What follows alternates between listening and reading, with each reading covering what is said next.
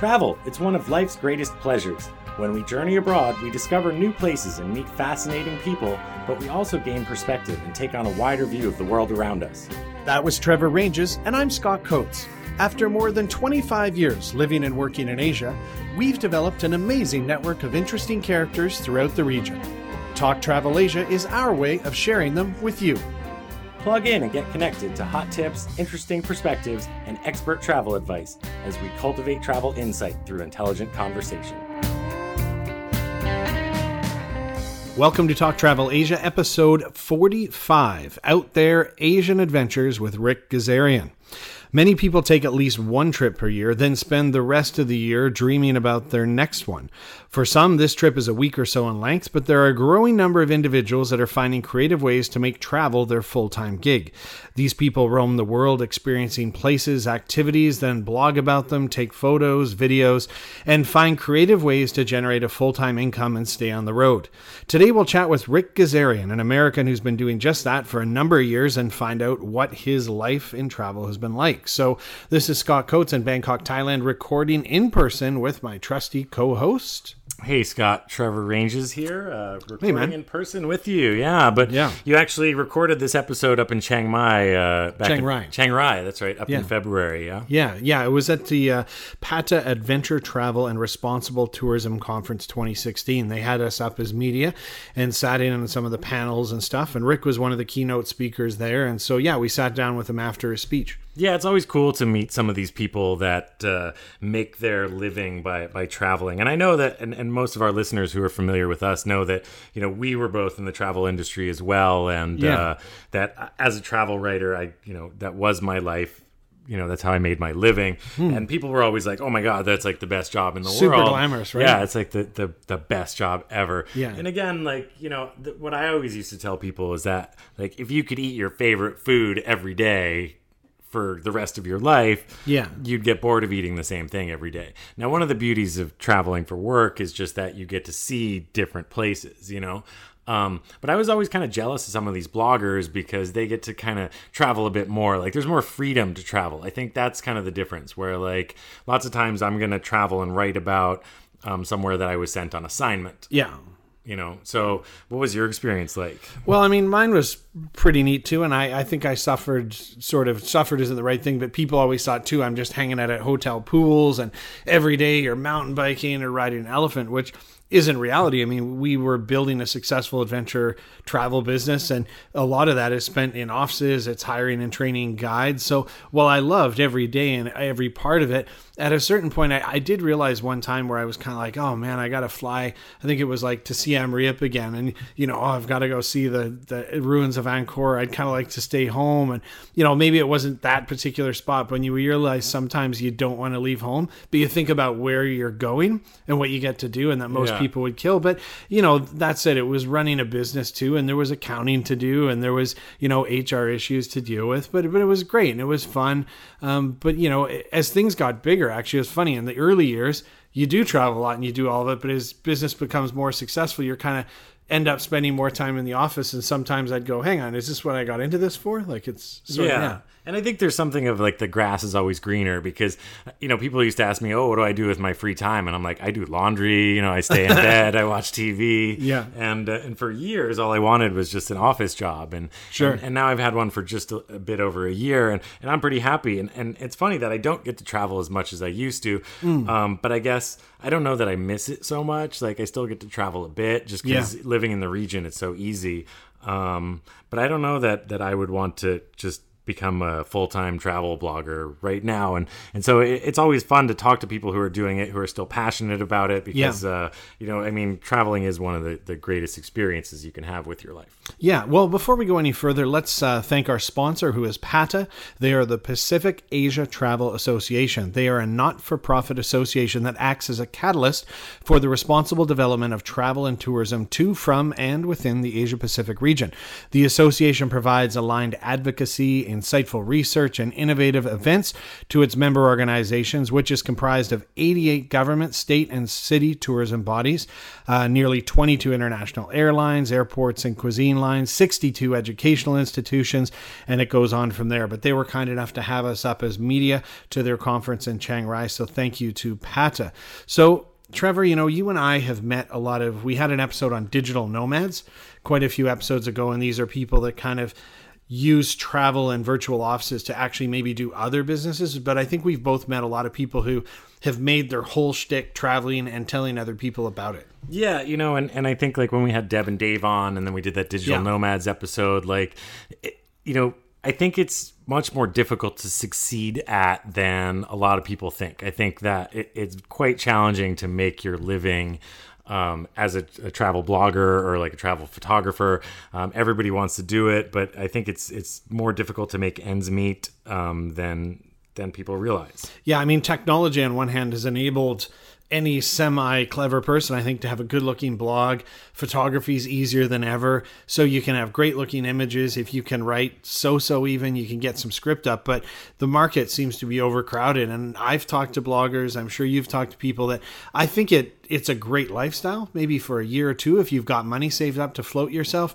You get lots of freebies in hotels and tours, but you know, Dave and Deb, you mentioned them. They had a great caution. They were like, when people ask them about it, they're like, don't be under any illusions that you're going to, a year or two into it, just start making a bunch of money. So I think it could be like fun for a while. But just personally, I can imagine it getting really kind of tiring maybe after a couple years, always feeling like you got to get a blog up, you got to get photos up. And you're also serving the people you're getting freebies from. Like, you can't really bash them, right?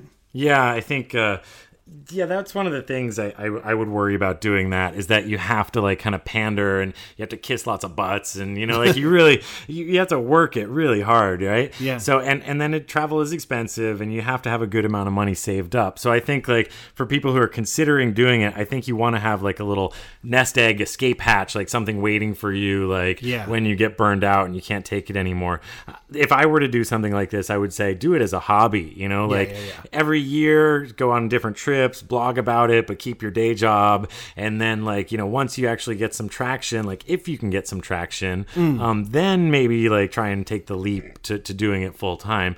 Um, also, though, I think like, you know, Rick, who you're going to speak with today, um, is doing some pretty cool stuff. You know, like yeah. if you want to like really get some some interesting traction, like not just going to exotic places, but doing a different twist on it. You know, like making yeah, it interesting lots, yeah. for people to follow you. You know, he's got a couple of documentaries. Some of the stuff he talks about, like I, I want to do it. You know, I want to join him. Yeah, let's do it. Well, let's bring him in. Our guest today is Rick Gazarian. He has made a full time job of travel. He was firmly in the corporate mainstream, working mostly in banking. Then got laid off in 2008 from Lehman Brothers and decided to take take life in a new direction. He immediately set out and traveled to all seven continents and has a goal of visiting all 193 countries that the UN officially recognizes. He's been to 93 of them so far, documents his journeys on his website Global Gaz, and joins us today in Chiang Rai, Thailand at the PATA Adventure Travel and Responsible Tourism Conference 2016. All right, thanks for joining us on Talk Travel Asia, Rick. Um, we'll start off with saying where are you originally from and where do you call home now? Hey, Scott, thanks for uh, the opportunity to speak with you today. Great. So, I was born in Boston, mm-hmm. went to university there. Mm-hmm. Um, several years after college, I ended up moving to Chicago. Okay. Uh, basically, kept on getting laid off from my corporate jobs, which uh, eventually led to a life of travel. And all things being equal, I'd say Bangkok is now my home because I'm spending about six months a year. Okay. In Thailand. Yeah. Well, I know you got laid off. Lehman Brothers was the one I, I read. That sounded like the final straw. Um, I'm assuming you traveled and then decided to try and make this a living, or at what point did you decide I'm going to try and make travel the full time job?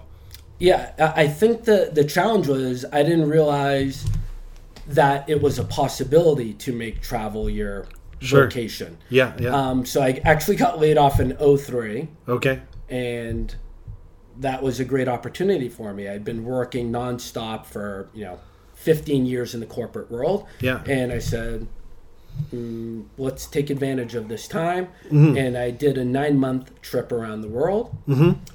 And the realization is I'm going to do this and then go right back into the corporate world. Okay. Which I did, and I got back to the U.S. in a couple of months. I was back into a similar corporate job. Yeah. And then thankfully, I got laid off a year after that. Yeah. that time it was only a three month trip. Okay. Then again, I came back in two months. I was back into a uh, similar role once again. Yeah. Um, then there was 2008, uh, financial Armageddon, Lehman, Bear Stearns, everybody. Yeah. My company I was working with at that point, you know, in one week downsized by 40%. percent I was ecstatic because I didn't like my job. I didn't like my boss. Yeah. But the problem was I was making good, decent money, and it's hard to quit and leave that. So Yeah. this was the catalyst. I did an 11 month trip around the world in 2009. Mm-hmm. And during that time period, I knew that was the, the straw that broke the camel's back. I knew that time I couldn't go back. Ah. And that was the point where I said, I'm going to have to figure something out, but I can't go back to that world anymore. Right, right. Now, I mean, there's no shortage of people blogging about their travels and sharing it with the world and that. I'm wondering at what point or how far into trying to do this were you actually able to kind of maybe make it a full-time living because i'm sure there must have been a, a good few years maybe where you're using your personal savings what what was the kind of turning point where where it actually started to legitimately pay the bills and become a you know a, something that could run on its own Well, it's a little bit of a misnomer Okay. because I have barely monetized my blog, and my blog has Yeah. not even been up and running for two years yet. oh really okay So what happened is that back, back to the realization I didn't know travel could be a full time job. Yeah. I didn't even realize people were travel blogging Yeah. Mm-hmm. when I did my 11 month trip in 2009. So after that, I realized people were creating these great blogs and yeah diarying their journeys around the world. And I'm like, God, I wish I knew and I'd started it back then. yeah And each year I was traveling, but each year I'd procrastinate saying, oh, it's too late for me. I did this big trip and I didn't blog about it at that Yeah. point. Um, so there was procrastination, procrastination. But at one point, which was um, summer of 2014, I said, finally time for me to Oh, okay. make an effort and, and put down some of my memories on this blog. Yeah. And that's when I started it. And I still rue and regret Yeah. I've missed hundreds and hundreds of great memories and Yeah. travel experiences. Well, the other side is you had enough money saved up from the golden parachute, I assume, to just travel and have fun. Well, the other part of that is after I came back from that 11 month trip in 2009, Yeah. I did start a non travel business in the US. Oh, okay. But I've set it up where I can run it remotely. So Okay. at the end of the day, that's where I derive my income. ah, And the benefit for me is I can blog and write or photograph things of great interest for me. And I'm not really overly concerned with monetization of my blog at this point. okay. And that will eventually come at a later point. Sure. But right now, I'm just traveling where I want to and Yeah. writing what I want to versus worrying each day, like, oh, I got to do a hotel review Yeah, yeah. because they gave me a two night stay. Sure. Sounds like the four-hour work week kind of model you got set up. Well, you've done enough, enough interesting travel that I mean, we could cover lots of podcasts, but I just wanted to touch on a few projects that that really stuck out taking place in Asia. And I saw that in 2012, you covered what about 2,000 kilometers in a rickshaw, like a seven horsepower rickshaw across part of India. You turned that into a book and a documentary called Hit the Road India. Can you tell us a bit about that whole experience? Yeah, it, first of all, it was an incredible experience Yeah. because it's 100% irrational. Okay. So, um, India is a country of amazing highs Yeah. and amazing lows. Okay. Um, and there's really no better way of seeing it than driving a semi open, basically lawnmower Yeah. across the country. So, Sure. starting in Mumbai, ending in Chennai, driving an Indian rickshaw with my friend. It's actually an organized event. So there's a company called the Travel Scientist, Mm-hmm. Right. which puts on these rickshaw competitive events where teams Yeah. from around the world gather Yeah. and drive the same route together. So Okay. just an amazing journey because it really shouldn't be done. Sure. Um, yeah. and expect the unexpected. How many tuk tuks were involved in this race? It, it was small. There were only six teams. Okay. Uh, so, but a great group, a bunch of teams from Europe, some Australians. Uh, my friend and I were the North American representatives from Canada and the U.S. So a team is two people, is that right? A- Actually, can be two or three. Okay. Uh, the winning team were three women. Okay. Hats off to them. Yeah. Uh, two Aussies and a Brit. Three Yeah. girls, teachers in Dubai. Yeah. But great sense of adventure, and they Sure. were the best prepared team. Yeah. now, what was uh, the objective to finish it the, the most quickly, or what? Yeah, so for this uh, event, it really wasn't a race. So it wasn't who could drive the fastest. Sure, that'd be dangerous, I assume. Yeah. It, it would add another whole element of danger. And Yeah. at the end of the day, these things really didn't get much above uh, 50 kilometers an hour. okay. Um, Yeah, so you- there, there wasn't really a lot of um, speed involved Sure. in this event. So the way the competition was laid out were challenges. Okay. So take photos of incredible Indian mustaches Oh yeah. attached to a Sure. man Sure. Yeah. next to your tuk tuk. Okay. Cool. You would earn points for doing something like Yeah. this. Or there's a temple in the middle of this village. Find out the name of this temple. Temple. Take a picture of the temple. Ah, cool. Or um, there's a charity component. Yeah. Raising money for um, an organization called Roundtable India Okay. um, which is sort of like the Rotary Club, and they Right. support tons of uh, educational efforts throughout India. Right. You could raise money for them. Yeah. Or uh, one of my favorites is Costume Day. Okay. So it's if you're driving a tuk tuk as a white person in India, Yeah. you are the center of attraction. I'm sure. But if you're driving a rickshaw in India dressed up as Elmo and Cookie Monster, Uh huh. you're gonna get that many more, Okay. that much more attention. Sure. So where did the race start and end, and how many days was it? It started in Mumbai, Yeah. went south down the coast, then cut across east to Chennai. Okay. 2,000 kilometers, give or take, and was about 12 days with one day of rest in Goa. Okay. Now, I mean, I assume you encountered storms, hot days. What were some of the kind of most extreme memories from that trip?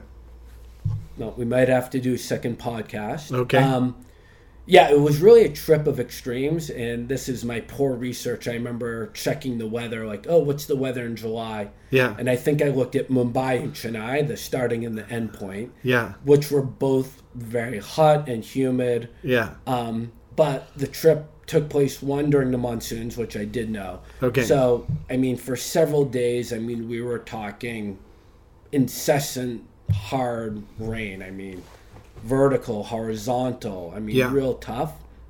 And then the other third part, I would say, we actually were at some pretty high elevations crossing mountains. Okay. So there were some very chilly and cold days. Ah. So we had the hot and humid, Yeah.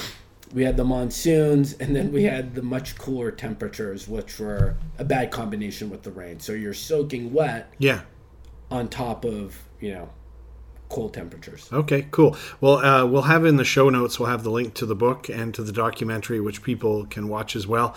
But this ties right into one of your latest big epics, and you did a 12 day, roughly, I think, 1,600 kilometer tuk tuk rally uh, around Cambodia last year in 2015. Like, w- tell us about that. Yeah, uh, just another great adventure and just another really great platform to see a country. So, a different company called Large Minority Right. um, is organizing an annual event Okay. called the Cambo Challenge. Yeah. It's the same concept. You're driving a totally inappropriate vehicle. A It's remorque, the, yeah.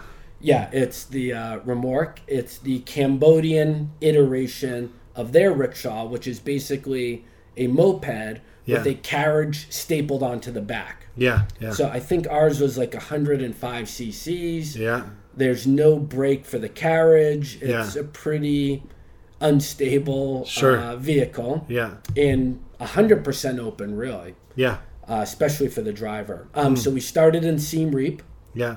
beautiful temples of Angkor Wat, and we went south and east around Tonle Sap Lake. Uh huh. Went to Sihanoukville on the beaches. Yeah. And then headed back north, but now on the west side of the lake, Sure. back to Siem Reap. So, uh, 12 days, around 1,600 kilometers. Sure, and you have a documentary coming out later this year, right? 2016. Yep. And what's that called?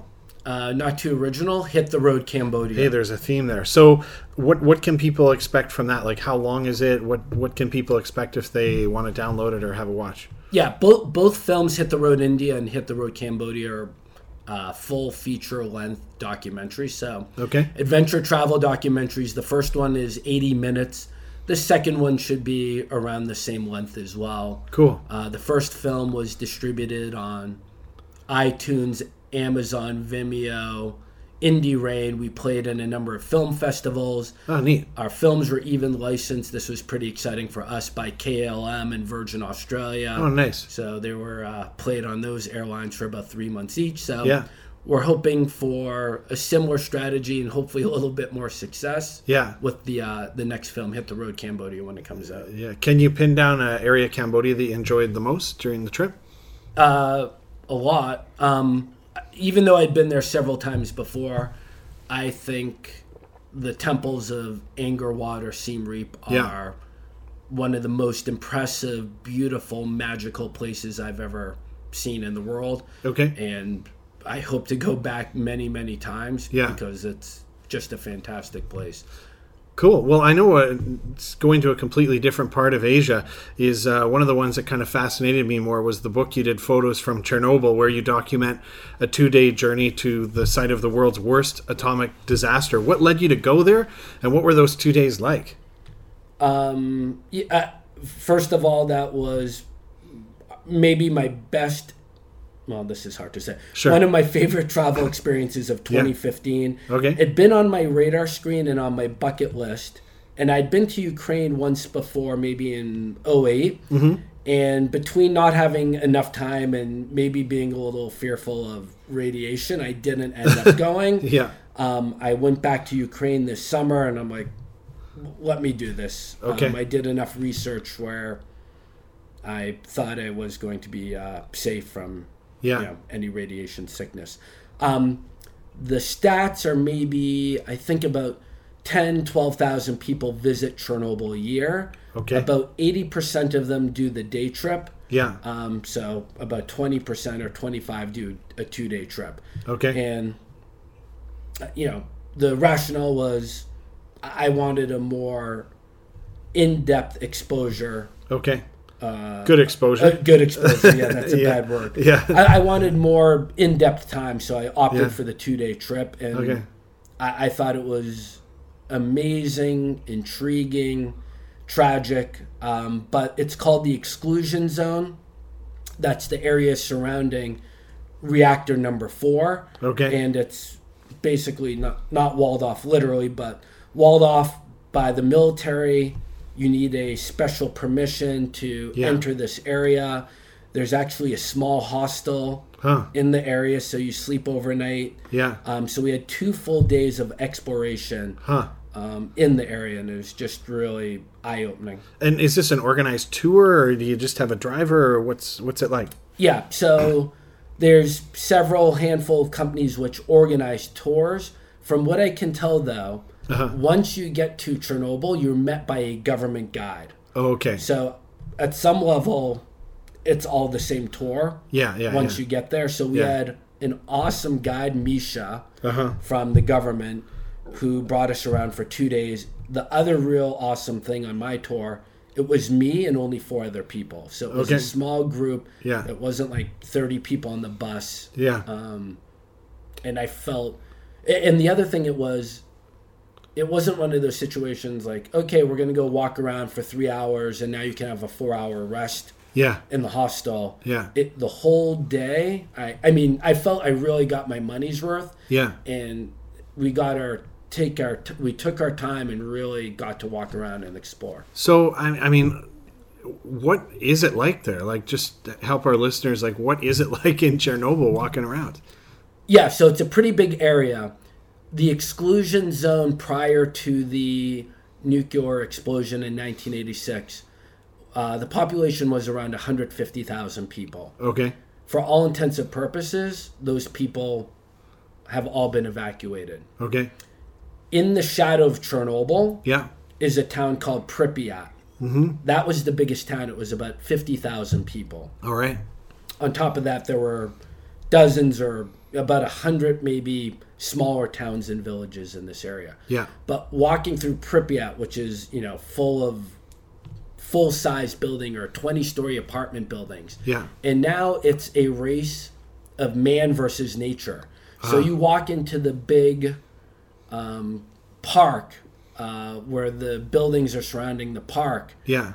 and it's now overgrown by trees. Sure, So, which yeah. was once an open area 30 years ago. Yeah. You can see how nature is beating man. Um, And the other really c- cool thing for me is the town is frozen in time virtually from 1986, i.e., the Soviet Union. So you walk Hmm. Okay, into yeah, these yeah. areas, it's the red Soviet star. Huh. It's the sickle and hammer. Yeah. So you have all these vestiges from the Cold War, the communist area er, Yeah. era, Yeah. still visible. Um, but you're walking through a ghost city. Hmm.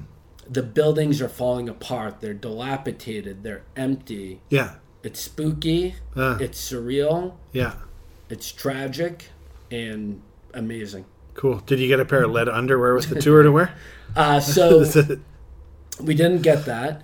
When you leave the exclusion zone, Yeah. you go through a checkpoint. Okay. In the checkpoint are some radiation detection machines. Oh yeah. And you stand in them, Yeah. and they either go red or green. Uh huh. Red means you've been contaminated with radiation. And what happens then? Do you know? Um, yeah. So in general, my g- guide, who I think let, let's say he does two weeks on, two weeks off. He's Uh-huh. been doing the job for a couple of years. He walks around with a dosimeter. So in other words, this device is recording the radiation he gets every day. Okay. Meets with the doctor a couple times a year. But he's telling me from his couple of years, the detection device, Hmm. I think he said went off twice on him. Okay. What that entailed was he had to throw away his clothing. Oh, that's it. So eh? that was Okay. the clothing was contaminated. He lost it. okay. I think at this point, the guides. There's some very very hot areas I believe within the the exclusion zone. Okay. They don't go there Yeah. because they know where they are. I Sure, mean, sure, They've yeah. been there so many times. Yeah. And they also have a um, you know radiation detective Yeah. uh, device Yeah. and they can walk around and they'll go, "Hey guys, come here," and then you'll hear the device go, And then you can see, Yeah. You back off and. and then because they know where these crazy hot zones are, so you don't want to Sure. spend time there. Well, yesterday at the uh, keynote that you gave here in Chiang Rai at the uh, travel conference, uh, you mentioned one of Thailand's islands that I've been quite intrigued about. And we talk a lot about Thailand on this podcast and whatnot. And I was wondering if you could tell us a little bit about your experience to the Surin Islands. The pictures look great. Yeah, the um, last year or maybe the other year, um, went to Khao Lak, Uh-huh. which is north of Phuket. Yeah. Um, just uh, about an hour drive from the airport, and set up shop there Okay. for a couple days, Yeah. and did three day trips. Okay. So these were day trips out to Surin from Khao Lak. Y- Yeah, well, actually, we did three day trips. Okay. One to Surin, Yeah. one to Tachai Island, Mm-hmm. and one to Similan Island. Okay. Th- this was a catch twenty two, Yeah. and what I mean by that, and I'm not in, I'm not encouraging anybody to visit the islands in the way I did, Yeah. because these islands are hundred percent the epitome of every postcard you've seen Yeah. in Thailand of a beautiful beach. Okay. But the problem is the mass market day trip tourism aspect to them. Right. So you pull up to Tachai Island, which literally has a white sand, I think it's 800 meter beach. Uh huh. That's pure perfect perfection Okay. with incredible snorkeling. Yeah. The problem is literally 50 speedboats pull up Yeah. with 50 people each virtually at the same time. Ah. all right. So Tachai Island and Similan were both the same experience. Okay. Perfection, Yeah. but overcrowded. With 2,000 plus people instantly hitting the sand. but Surin Island Yeah. Was a little bit further away. Yeah, it's far from Khao Lak. Uh, a little bit further away, Yeah. and did not have that experience. So Okay. I don't know if the additional distance made the difference. Yeah. But we got there, and I mean, there's definitely a handful of speedboats. Yeah. But it wasn't 50. Sure. So perfect, beautiful beaches, awesome snorkeling. Yeah. The other cool thing is there's a village of sea gypsies or Moken people. Yeah, yeah, yeah. Which gave another real attraction to spend a little time walking in there. Yeah. The other part, they have tents on this island. Oh, okay. So you can sleep overnight. Ah. I didn't do that. Yeah. That's now on my list. It's next. Because I want to see the sunset, the sunrise. Yeah. And even at night, there'll be that many less people because the day trippers are gone. Sure. Tachai Island and Similan are day trips. Uh, day trip islands. You can't sleep overnight Right. on You got to stay on a boat if you're snorkeling or scuba diving, yeah, right? yeah, yeah. So basically, anybody who's listening, Yeah. go to Similan and spend uh, one night or two nights or three nights relaxing there. So uh, that was Surin, you mean, not Surin, Surin. Surin. So, but on Surin, are are you? Is there only the tents available, or are there any guest houses? There's a couple, of, a handful of cabins as well. okay, and there's a couple tiny, tiny little restaurants or something. You can Yeah. get some fried rice. Or? Yeah, I mean, there's definitely some food available, so you don't have to worry about that. Okay, so is that beautiful? Like Surin, if you can make it, definitely go. I don't know how you wouldn't want to go there. Okay. Okay. Um, now, I hate the word favorite because whenever people ask me my favorite, it's impossible. But could you just share maybe a couple travel destinations in Asia that really stand out to you as memorable places that you've really loved? Yeah, so I was just having this conversation uh, recently. So I'll do my four favorite landmarks Okay. in Southeast Asia, if that will work. Sure. So we touched on one, um, Angkor Wat. Yeah. And I think, you know, when you first lay eyes on this magnificent landmark, it's it's hard to comprehend that these were built by man Yeah. a thousand years ago or fifteen hundred years ago. Sure. Um, and I think there's three other landmarks in Southeast Asia that I've seen that elicit the same feelings from me. Okay. Uh, one is in Indonesia, and I'm not pronouncing this very well, I'm sure. Uh, Borobudur. Borobudur. Okay Yeah.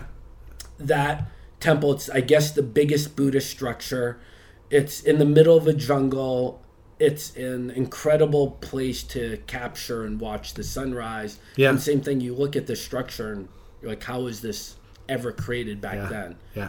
um, and the other two are in burma Okay. Um, in the capital uh, actually the former capital yangon Yeah. uh, the Shwedagon Pagoda. Yeah.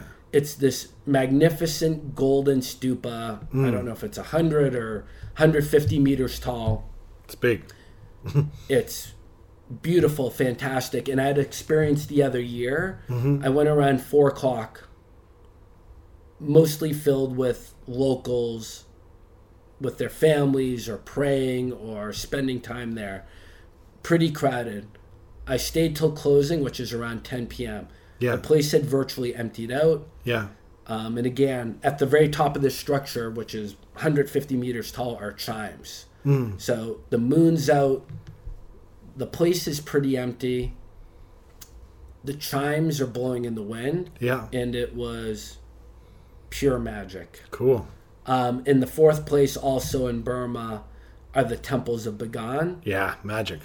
which again is, yeah, I mean, just I think it's roughly 2,000 pagodas, different sizes, different shapes, dotting the landscape. And to spend a couple of days exploring that area is, also just a must do for anybody coming to this area. Great. Well, I know that one of your big travel goals you mentioned again in the talk yesterday that you gave was that you want to get to every country that the UN officially recognizes. Um, what are a few places in Asia that you've not been to that you'd really like to visit? Yeah, I've done a pretty good job of covering Asia, but um, I have a big gap in Central Asia. Okay. So, like Kazakhstan, Uzbekistan. Um, those, from you know, from what I've heard, from what I've read, are truly fascinating and unique destination. Yeah. Um, excited to go there whenever Yeah. I'm able to. Okay. Um, so that area, um, and then kind of east of us, the only one left I really have is Papua New Guinea, Okay. which is again from my reading and understanding is a pretty unique place in terms of Yeah. off the beaten path. So I Okay. think that should be pretty interesting as well. Cool. Well, last question for you here, Rick, is uh, what is next for Rick this year? I, I think you mentioned yesterday that you're approaching your 100th country. So what's 2016 have in store for you? Yep. Um, so in early April, I'll be leaving Bangkok for close to two months, Okay. And I got about um, seven or eight new countries that Okay. will get me to either 100 or 101 All right. before June. So I'm pretty excited to finally reaching this uh, 100th country milestone. Sure. Where are you going? Um, so the trip will be Belgium, Luxembourg, Switzerland, Liechtenstein, Okay. four new countries. Yeah. Uh, revisiting Armenia, which I've been to probably this will be my 14th time Okay. to meet my partners who are the filmmakers of the Okay, Hit yeah. the Road Cambodia. Sure. New country of Iran, Oh, which nice. I'm totally excited about. Yeah. New country Bulgaria, Yeah. Quick stop in Dubai for a couple of days, Yeah. and then two new countries which I'm very excited about and not visited very frequently Djibouti and Yeah. Eritrea. Oh, wow. Man, you're hitting the extremes here of Africa and Europe. Wow. Yep, so Wow, cool. Well, um, in our show notes, we'll have your personal website up and links to your films and the books and whatnot. But uh, thanks for making time to sit down and chat here in Chiang Rai, Rick. Uh, fascinating stuff. Okay, this is Trevor back here in Bangkok. Uh, I thought that was a really interesting conversation you had there, Scott. Yeah, it's pretty neat. I mean, the one thing that struck me, we talked before the interview about a lot of uh, travel bloggers doing tours and hotels and then kind of reviewing or reporting on them. One thing I thought was kind of neat about Rick's model is he has a business set up in the States that doesn't require a lot of time from him that kind of covers his needed income. So it seems that the traveling he's doing is traveling he really wants to do. So he's not kind of beholden to any hotels or tour companies to report. He's just going places he wants to go. Yeah, I think like unless you have some sort of computer job, computer based job, like a web Right. programmer or something like that, like we were saying in the intro, it's probably good to have like a day job or a fallback job or, or some other source of income. Um, because obviously being able to go to Chernobyl or do like Cambodian tuk tuk rallies is is way more fun way to travel than having to suck up to hotels and, and try and like, you know, write good reviews or, or, or pander to sponsors even, you know. Yeah, yeah, and you know, it, it was cool talking to him to just think about Thailand, where I've been for like 14 and a half years, and there's still so many places I haven't been, like the Surin Islands. Everyone that come here is in the quest for the great beach, and Yeah. you know, see those photos, and you're like, yeah, like how many people overnight at the Surin Islands? I bet you close to zero. Yeah, well, the, the Surin Islands and that Andaman Discoveries Moken experience is Yeah. still definitely on my bucket list. Um, and I, and you know, it's good. It's not good. I don't know. You're right. Everybody's looking for the ultimate beach, and places like even the Similans, which is one of the most beautiful places in Thailand, is is over touristy from from day trips. Right. You know, so. Uh, I kind of like the fact that he's out there exploring, trying to, to find the, the cool stuff. Yeah, and I'm keen to watch the documentary on the uh, Indian Tuk Tuk Rally. And you and I were talking just before recording that, like, how did we not know about the uh, Remork or Tuk Tuk Rally in Cambodia? And like, it happens in October apparently. So I don't know. We keep making threats to do stuff we don't end up doing. But man, that would be seriously cool. See if we could not kill each other for two weeks in one of those around the country. No, yeah, the Tuk Tuk Rally that that sounds awesome, and I like the way he did it in India. He was saying that where you had to do it like scavenger hunt style. Yeah, it was cool. and, and had a little bit of like a charity work inclusion. Um, he didn't mention in this interview whether or not Cambodia included the scavenger hunt type features, but Hmm. uh, I think it's awesome that he recorded it, made documentaries about it, because now we can just download it and watch it and find out. You know exactly what it's like, and yeah, I think we should do it.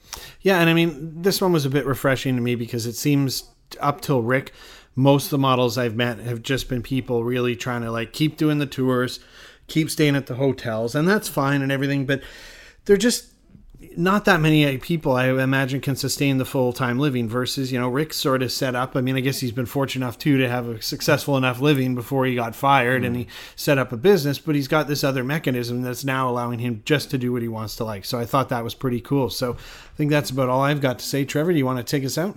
Yeah, you know, I I think uh, that's one of the cool things about our show is just that we introduce you to interesting people like this and hopefully provide some inspiration for you, um, whether or not you're a retired Wall Street person who has enough Yeah. money and youth to, to enjoy traveling your life, or or some other friends I was just thinking about who are, you know, genuine travel journalists and writers who are still Right. living the dream. Um, it is possible for for anybody if, if they really do want to do it and they have the passion for it. And I'm glad that we get to interview some of those people. Yeah, sweet. Well, thanks for joining us.